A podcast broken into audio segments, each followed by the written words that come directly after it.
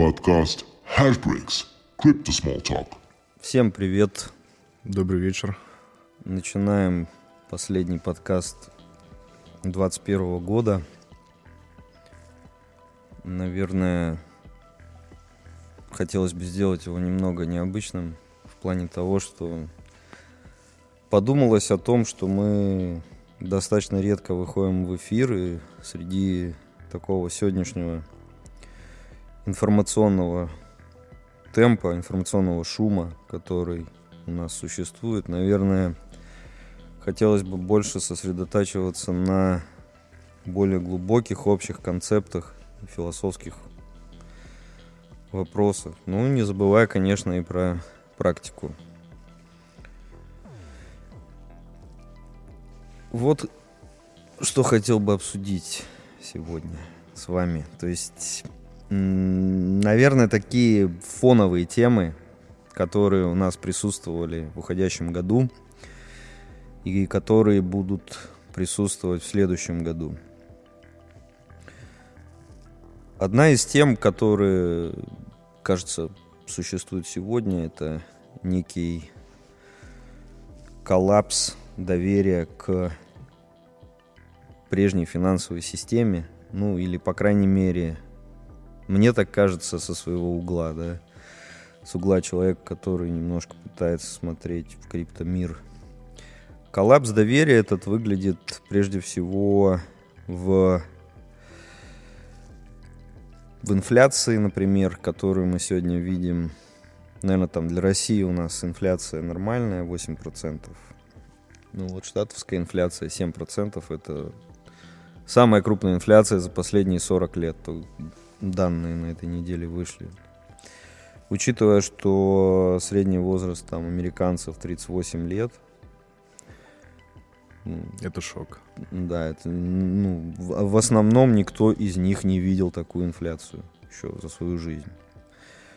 Поэтому э, такой вот коллапс доверия, он еще подогревается тем, что происходит бесконтрольная эмиссия денежной массы, бесконтрольное печатание э, бумажных денег. И смотрите, вот э, какой момент здесь подумалось, что золото должно было воспользоваться бы всем тем, что происходит сегодня на финрынках. То есть у нас происходит безудержный рост денежной массы, инфляция. Центробанки говорят, ребят, в следующем году мы, скорее всего, будем поднимать ставки. Э, я говорю про американский Центробанк. То есть э, Центробанки развивающихся стран уже подняли ставки в основном. И в следующем году или будут их держать, или будут там поднимать не так сильно. Ну, теперь очередь за американцами, потому что у них инфляция 7, а ставка 0,25. И золото, смотрите, оно не воспользовалось вот этой всей историей, которая произошла. Если мы возьмем инвестицию в 100 долларов 10 лет назад золото, то сегодня оно бы, знаете, сколько стоило эта инвестиция? Ну, как ты думаешь, сколько оно стоит? Но меньше же. Нет, больше. Больше? Да, все же. Ну, не томи давай. Ну, в общем, 102 доллара. 102, да? Да, то есть э, за 10 лет прирост у вас 2 доллара, при этом цены на дома там выросли в два раза в Штатах. Я не знаю, в России, наверное, полтора. Ну, 102 без учета инфляции. Да, да, да. То есть номинальных долларов было 100, стало 102. А, ну... Если бы вы вложили в тот же биткоин 10 лет назад 100 долларов, то сейчас бы это было 1.7 миллиона долларов. Нормально. Ну, просто почувствуйте разницу. Э, это, ну, я не знаю, это, это вот, опять же, это просто фон, в котором мы находимся. Почувствуйте вот это. Но ты подводишь к чему? Что люди начали воспринимать биткоин как новое золото? Пока ни к чему не подвожу. Наверное, мы с тобой там начали воспринимать. Там, 500 тысяч человек наших слушателей начало воспринимать, а 8 э, миллиардов не начало еще. Поэтому... Но золото не растет. Но золото не растет. Все, все, все как-то на себя забрал биткоин. и фондовый рынок вместе с ним. Э, я сейчас далек от оценок там каких-то субъективных, я просто вот накидываю... Идеи. И, ну, даже не идеи, описываю фон, в котором мы находимся, и чтобы вот вы почувствовали те точки на графике координат, где мы сейчас есть.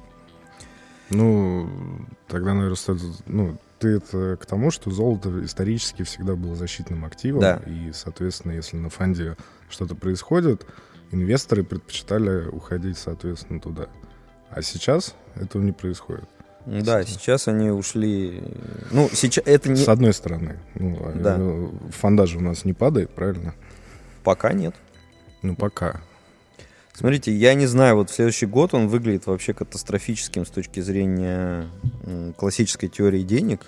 То есть сильно задраны рынки, будут повышаться процентные ставки, то есть там у вас есть портфель акций, вам некуда бежать. То есть, э, по идее, должны падать акции, потому что начинается в Америке подъем ставок цикл.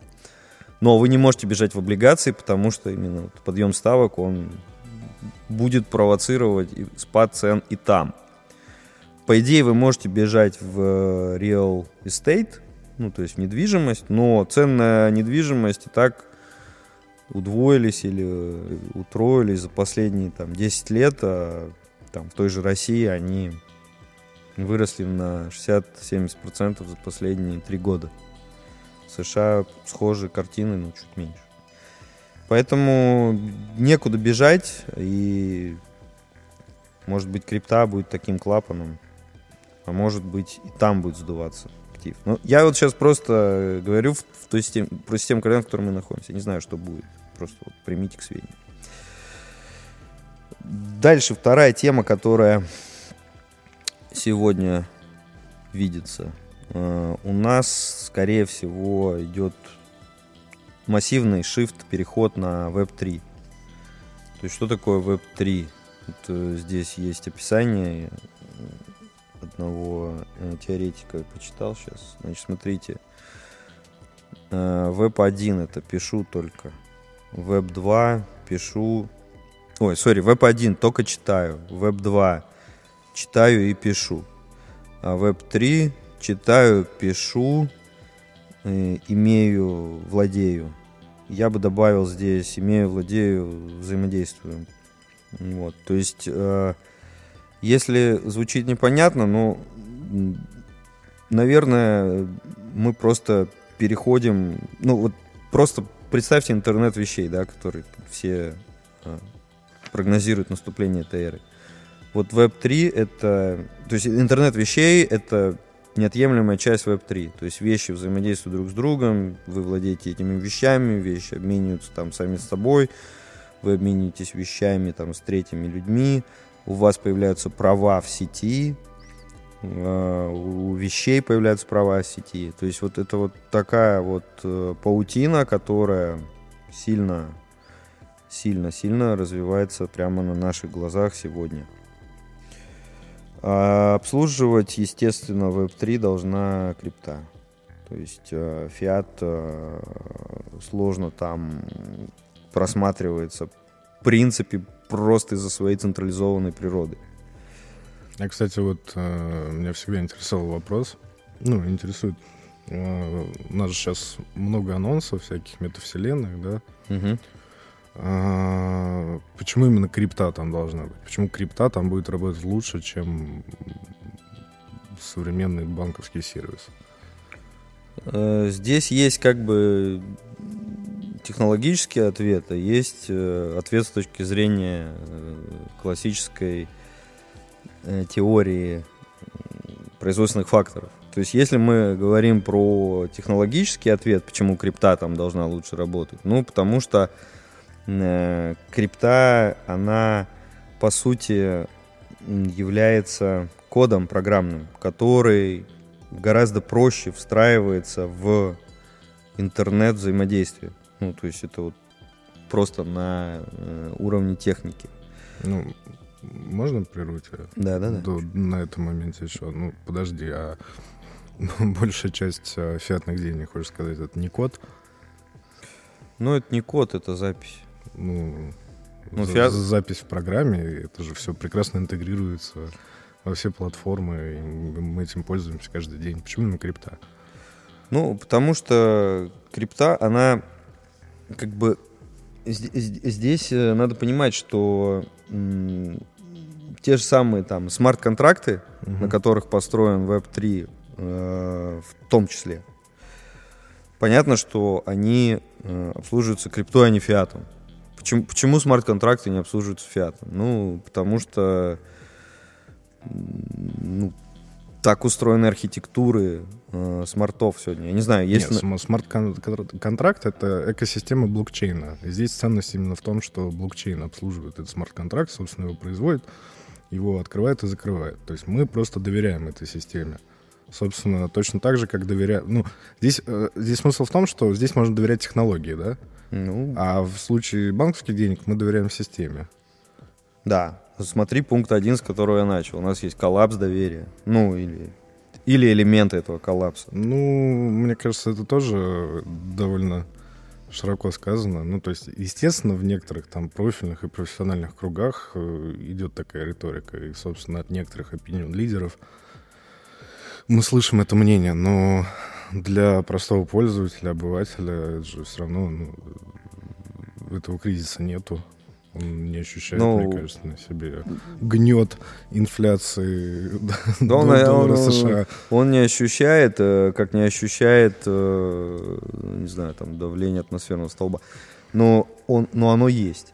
Понимаешь? То есть э, просто люди настолько привыкли жить в системе отъема денег государствами, которая называется инфляция, что они, конечно, это не ощущают. Но такая система создана, и она существует. Ну, дефляция из таких э, больших э, блокчейнов это только биткоин. Ну, Э, биткоин, сам понимаешь, э, в Web 3.0 работать особо не будет на данном этапе своего развития, по крайней мере. Потому что он тяжелый, дорогой, не многофункциональный. Окей, смотри, ладно. А, Возвращаясь вот э, к вопросу про почему это все-таки крипта, да, потому что вот э, если мы говорим про Web 3.0, это взаимодействие больше P2P, юзер к юзеру, вещь к вещи. И ам, вот это вот взаимодействие, оно лучше обслуживается децентром. То есть, опять же, почему, почему здесь э, возникает крипта? Потому что э, только крипта, она реально децентрализована. Поч- Почему она обслуживается лучше децентром? Ну, потому что децентр лучше позволяет э, проявлять value каждой вещи, каждого индивида, каждой услуги. Не знаю, может быть, это звучит немножко философски, но э, Не, По это, это вполне по, логично. по сути мы переходим от экономики э, раз- наделения государством э, деньгами людей к экономике, то есть там моно- от монополии к юзерам мы должны перейти к экономике юзер к юзеру. Вот, вот, ну вот поэтому децентр.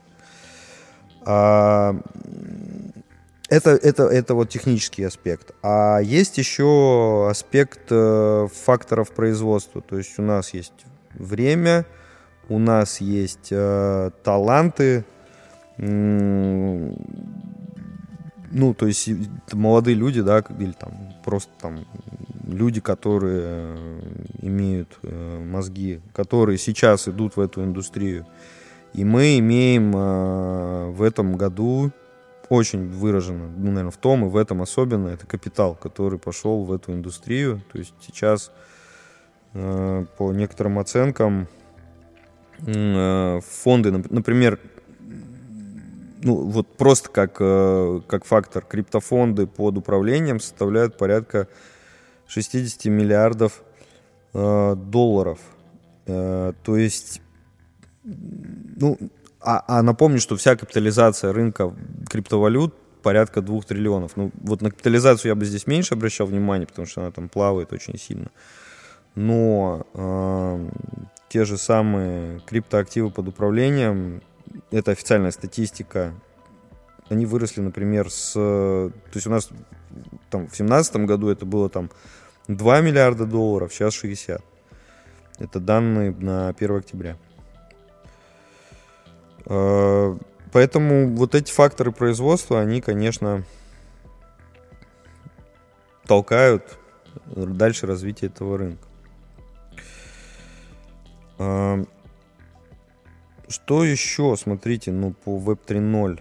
То есть эм, у нас начинает появляться NFT-сегмент, да, то есть э, это сегмент, который достаточно серьезно развивается, э, особенно в этом году мы все про него узнали, то есть сегмент невзаимозаменяемых токенов, non-fungible токен. Но это интересное социальное явление, которое было полностью раньше неизвестно, недоступно, но только блокчейн позволяет э, делать какие-то уникальные записи в сети, что именно этот юнит, в ну то есть именно этим юнитом владеет какой-то юзер, и именно у этого юнита есть э, уникальные характеристики.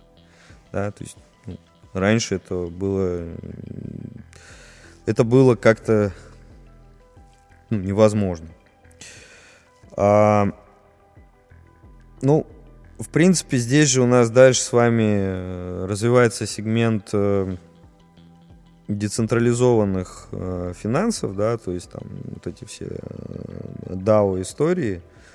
То есть не будем сейчас вдаваться, вдаваться в подробности свопов и стейкинга, но децентр в финансах, он реально происходит в смысле того, что в стаю объединяются мелкие юзеры и э, вот уже основан на теории больших чисел какие-то комьюнити финансовые уже сами внутри себя развиваются и порождают там параметры систем. То есть условно говоря, не какой-то банк устанавливает вам а, ставку по вкладам там, или по кредитам, а это живая ставка, которая каждую секунду вычисляется различными параметрами там, этого society, этого, этой сети. Это очень интересный концепт, который э, сейчас у нас э, здесь происходит. Э, Дальше, что еще интересного? То, что сегодня у нас происходит, это развитие разных лейеров в блокчейне. То есть понятно, что у нас есть блокчейны первого уровня, такие как биткоин, эфир. Но то, что я вижу в этом году, это развитие блокчейна второго уровня. То есть тот же эфир, э, у него появились различные настройки, мы уже о них говорили в предыдущих подкастах, которые делают экосистему более дешевой, более быстрой. У биткоина тоже есть настройка Lighting Network, но пока я не, не вижу здесь, что она как-то сильно позволит биткоину именно э, в качестве средств платежа функционировать. Наверное, все-таки это больше сейчас останется как store of value, как некий такой более фундаментальный концепт, ну, то есть это средство накопления, да, по-русски. А эфировские чейны, они вот все-таки двигаются по пути транзакций, по пути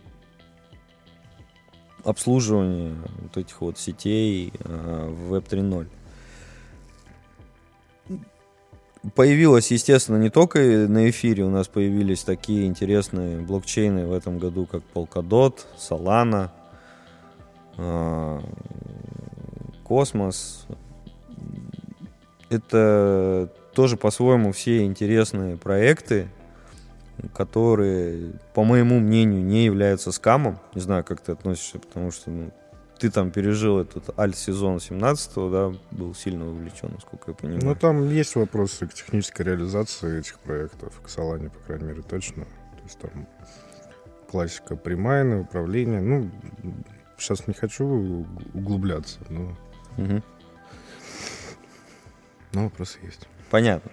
Понятно, что вопросы есть, но э, там капитализация Соланы, ну так, чисто на минуточку, сейчас э, у нас 55 миллиардов долларов. Э, капитализация эфира 500 миллиардов долларов. Капитализация Binance 90 миллиардов долларов, да?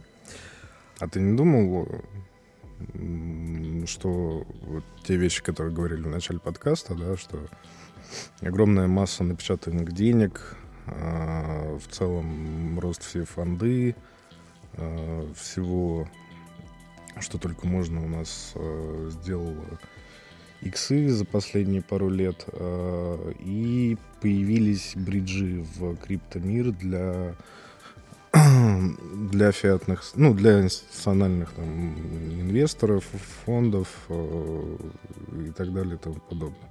Ты не думал, что может быть связь как раз роста цен на все эти продукты связана с тем, что появился не интерес, а появилось огромное количество денег? Да, конечно, это безусловно, это, это прямой фактор, но от этого никуда не деться, знаете, и ваши цены там на квартиры улетели именно по этой же причине, и на морковку цены также улетели, просто потому что очень много денег. Ну, понятно. Но это говорит о том, что, типа, вот эти э, технологии, которые существуют, и вполне реально, что они интегрируются в нашу жизнь очень серьезно, но на текущий момент действительно они такую ценность представляют, как вот все эти NFT, DeFi и так далее. Да, это социальное явление, вот прямо сейчас они представляют ровно ту цену, которую за них дают, поэтому э, Здесь э, не нужно думать, там, насколько они переоценены или недооценены фундаментально, а просто понять, что значительная часть э, социальной, социального рейтинга, то есть деньги это по сути социальный рейтинг, значительная часть социального рейтинга, она проголосовала за, ну, то есть она вот в этих вот активах. То есть люди голосуют деньгами. Деньги придумали только сами люди, поэтому ну, вот если там столько денег, значит сейчас к этим активам такой интерес. А почему такой интерес? Потому что в них есть технологические прикольные штуки. Эти штуки, они э, как-то позволяют людям менять жизнь, э, менять э, или, или думать, что они меняют жизнь. Поэтому там вот такие valuations. Э, Это очень прикольная вещь, именно как бы ментальность общества, она вот выражена вот в этих оценках. Да, вот еще что очень интересно в этом, в текущем у нас году, то, что было, это, наверное, некий э, отрыв каких-то активов от биткоина в плане восприятия и их оценок. То есть э, мне показалось, наверное, что там у нас 4 года назад, в 2017 году, когда был альтрынок, такой зарождающийся, у нас все-таки вот корреляция между основными альткоинами и биткоином, она была ну просто там очень высокая, да, и ковариация, соответственно, то есть изменение там, скорости их изменений, там, условно.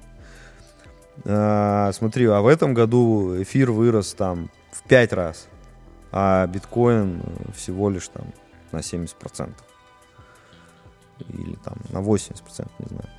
А, такие истории, как Solana, да, вот та же самая, она просто э, улетела, я не знаю, там в 10-20 раз. И она из себя представляет достаточно зрелую экосистему. А, вот именно вот это вот э, отрыв э, как бы э, оценок э, этих альткоинов, пока это можно назвать альткоинами, от биткоина, он происходит, и он как раз свидетельствует о том, что действительно, наверное, начинают появляться относительно зрелые сами по себе экосистемы со своими оценками. И я буду очень рад, если, например, у нас этот биткоин там э, упадет э, там, на 50%, а эфир упадет на 20% или вырастет на 5%. Это будет ну вот просто такой показатель э, вот этих вот альтернативных чейнов, которые существуют. К тому же никто же не гарантирует, что биткоин дальше будет оставаться там э, основным коином блокчейнов.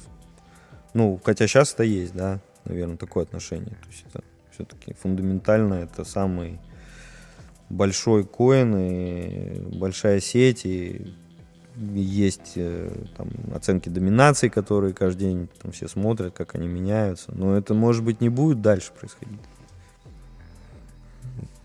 Не знаю, мне кажется, ценность э, тех или иных монет э, исходит э, в том числе из доверия к блокчейну. Ну да, да, да. Ну, а здесь э, с биткоином трудно тягаться, как мне кажется. Да, но тем не менее, те же valuation по BNB, Solana, эфиру, вот, пожалуйста, тягаются же. Ну, слушай, 17-й год, привет. ну, как бы. Ну, то есть ты считаешь, что если, если все упадет, то это все упадет вместе? Ну, да, конечно. Я, наверное, тоже придерживаюсь этого мнения, но вопрос, э, вот понимаешь, когда там мы будем падать или расти, это больше вопрос э, такого рыночного э, восприятия. Угу. А в более долгосрочной системе, более долгосрочной системе координат, наверное, все-таки происходит вот этот вот отрыв одного от другого. Ну, то есть ты, ты сейчас рассуждаешь э, на 10 лет вперед, грубо говоря, правильно? Ну, да, в том числе и какие-то, да, прожекшены строю. Вот. Э, дальше что вот интересно, сейчас у нас еще какая тема. То есть э, давно не было зимы. Крип... Ну, как давно? Полтора года? Я, имею, да, в виду криптозиму. То есть эм, все, все-таки она наступит или нет, как ты думаешь? Ну, в этом цикле, мне кажется, что да, наступит. А цикл... И я думаю, что не будет отрыва от фонды, если действительно в следующем году все это упадет, то, мне кажется, крипта не удержится. Угу. Ну вот смотрите, я думаю, что да, циклы. Ну, мы уже говорили об этом там, в первом, втором подкасте, по-моему, что там циклы, они повторяются, они фракталятся, и вот сейчас мы там, наверное, в какой-то момент опять свалимся в криптозиму. Просто несколько советов, наверное, люди спрашивают тому, тем, тем, как пережить криптозиму. То есть, смотрите, во-первых, э, ну, наверное, никакого leverage а не берите, пожалуйста, по активу. Это я имею в виду в основном трейдинг. Но и не трейдинг, а, например, lending, то есть когда вы занимаете деньги на какие-то проекты, связанные с криптой, будь то майнинг или VC проекты, пытайтесь обходиться собственными средствами. Второе. Э, Которые готовы заморозить надолго. Да, да, да, да. Второе, не бросайтесь, э, то есть э, распределяйте свои ресурсы. Знайте, что циклы могут длиться немножко дольше, чем вы можете сохранять свою платежеспособность. Это сказал не я, это сказал Кейнс. В 30-е годы еще, почти сто лет назад. Дальше. Никаких шартов все равно, пожалуйста. По крипте не надо шортить. То есть даже если вы видите, что мы залезли в период э, криптозимы, все валится, падает фонда, будут какие-то ужасные, например, дни, когда там 20% вниз делается, 30%. Не надо шартов, потому что э, в один прекрасный момент все это просто там за 2-3 часа ночи отрастает на тонком рынке все ваши шарты там превращаются в ваши убытки, и вы просто передаете деньги более, скажем так, терпеливым ребятам. Поэтому не шортите даже криптозимой. А, ну и все-таки не забывайте про налоги, то есть э, нормально относитесь к своему, если вы трейдер, то помните, что иногда вы можете заплатить налогов больше, чем вы вообще заработали. Так устроены налоговые циклы. То есть, э, например, вы купили по 100 долларов, продали по 200 31 декабря. У вас налогов 13 долларов, да, в России по 13 ставке, например. Но, например, в следующие 10 дней января 22 года, ну, я сейчас гипотетизирую, все это превратилось там, все уполовинилось, и все ваши инвестиции там превратились в состав 50, но не, не забывайте, что вы еще должны налогов заплатить за прошлый год 13. Итого у вас останется на руках 37 из 100. Просто вы часть потеряли в трейдинге, а часть потеряли в налогах. Но это опять же для ребят, кто платит налоги, таких э, по крипте пока немного. Я немного видел. Кстати, совет, ну, дисклеймер, все, что мы сейчас говорим, не является инвестиционной рекомендацией. Пожалуйста, Не слушайте это. Да, просто такой дисклеймер. Мы все-таки на территории России. А, ну и интересная еще вещь, в которой мы находимся. То есть у нас достаточно крупные valuations по ребятам, которые сейчас заняты в крипте. Тот же CoinMarket ой, извините, Coinbase, э, капитализация 70, сейчас 56 миллиардов долларов на сегодня. Капитализации марафона, Hot 8, ну, разных там майнеров американских, публичных, это несколько десятков миллиардов долларов. А, смотрите, такого давно не было или вообще никогда не было но вот это вот э, мостик обратный, то есть на крипту пошли какие-то деньги, а она, в свою очередь, сама дальше эти деньги проецирует на фонду.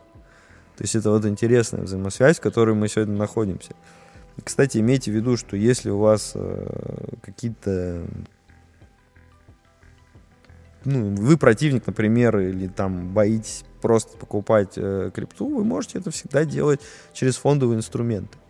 У нас появилась куча ETF, у нас появилась куча э, фондовых э, имен, то есть э, вы можете сами не майнить, купить американских майнеров, идите, если вы так боитесь. Понятно, что вы будете э, там отдавать какую-то то есть не участвовать полностью в этом рынке, в этой прибыли или наоборот в этих убытках, но э, вот просто вы можете там сегодня со, моего, со своего смартфона пойти купить этих ребят, не забывайте. А, вы можете пойти купить биржу, да, там тот же самый Coinbase. Скоро Кракен там должен выйти на биржу тоже с какой-то интересной капитализацией, наверное. И ETF, да, они более волатильны даже, чем сам биткоин, потому что там у нас что? Фьючерсы, а не спот. Про это мы уже говорили три подкаста назад. Когда будет спотовый ETF, ну тогда будет вообще уже полный adoption вот этой всей истории. Но, э, не заморачиваясь сегодня на э, различные риски правовые, даже вот наши даже российские, да, пожалуйста, вы можете пойти и купить ETF, э, а не покупать э, крипту. Э, другое дело, что не каждый брокер вам в России их продаст сегодня. Но кто-то уже продаст. А если у вас есть счет в американском брокере, тем более. Если вам его не закрыли. Так как вы гражданин Российской Федерации. Ну вот, э, вот, вот, вот такие точки э, этой системы, которые я просто сегодня вот хотел донести. Вот то, где мы находимся в конце 2021 года и с чем входим в 2022 год. И как бы вот projections какие-то, какие-то прогнозы строить, наверное, я не готов, я просто констатирую, где мы есть. Я имею в виду в первую очередь по ценам там по доходности, еще по прочим вещам. Вот просто примите к сведению, где мы находимся, и Дальше сами думайте. думайте да. Anything else? Ну, в принципе, мне особо добавить нечего. Я, конечно, более скептически отношусь, наверное. Ну, точнее, я рассматриваю весь крипторынок, э, наверное, короче, то есть там на пару-тройку лет вперед. И, собственно, он у меня такого оптимизма не вызывает. Ну, собственно, свои вопросы, сомнения я как-то пытался озвучивать, э, точнее, обсуждать с тобой. Я думаю, мы этот вопрос проговорили. Да. Так, а ну советы про криптозиму. Сначала ее надо дождаться. А там, а там уже Просто, мне кажется, давать э, такие прогнозы тоже не очень правильно, потому что это звучит как «Ребят, криптозима скоро, и пора уже об этом задумываться». Но мы не можем знать, когда она наступит. Мы просто знаем, что она наступит. Может быть, это будет там через год, да, и все еще успеет вырасти в 10 раз. То есть ну, рынок, э, скорее всего, все равно будет что-то давать. Здесь вопрос именно в том, что э, нужно всегда рассчитывать на это и какие-то строить для себя планы в зависимости от собственного понимания рынка и уметь э, придерживаться своего плана, там, инвестиционного или еще какого-то, и не торопиться в решениях. Потому что на крипторынке это обычно очень дорого обходится. Вот от, от меня ремарочка. Да, спасибо. Ну что ж, тогда всех еще раз с наступающим. С наступающим и да пребудет с вами сила. Всего доброго.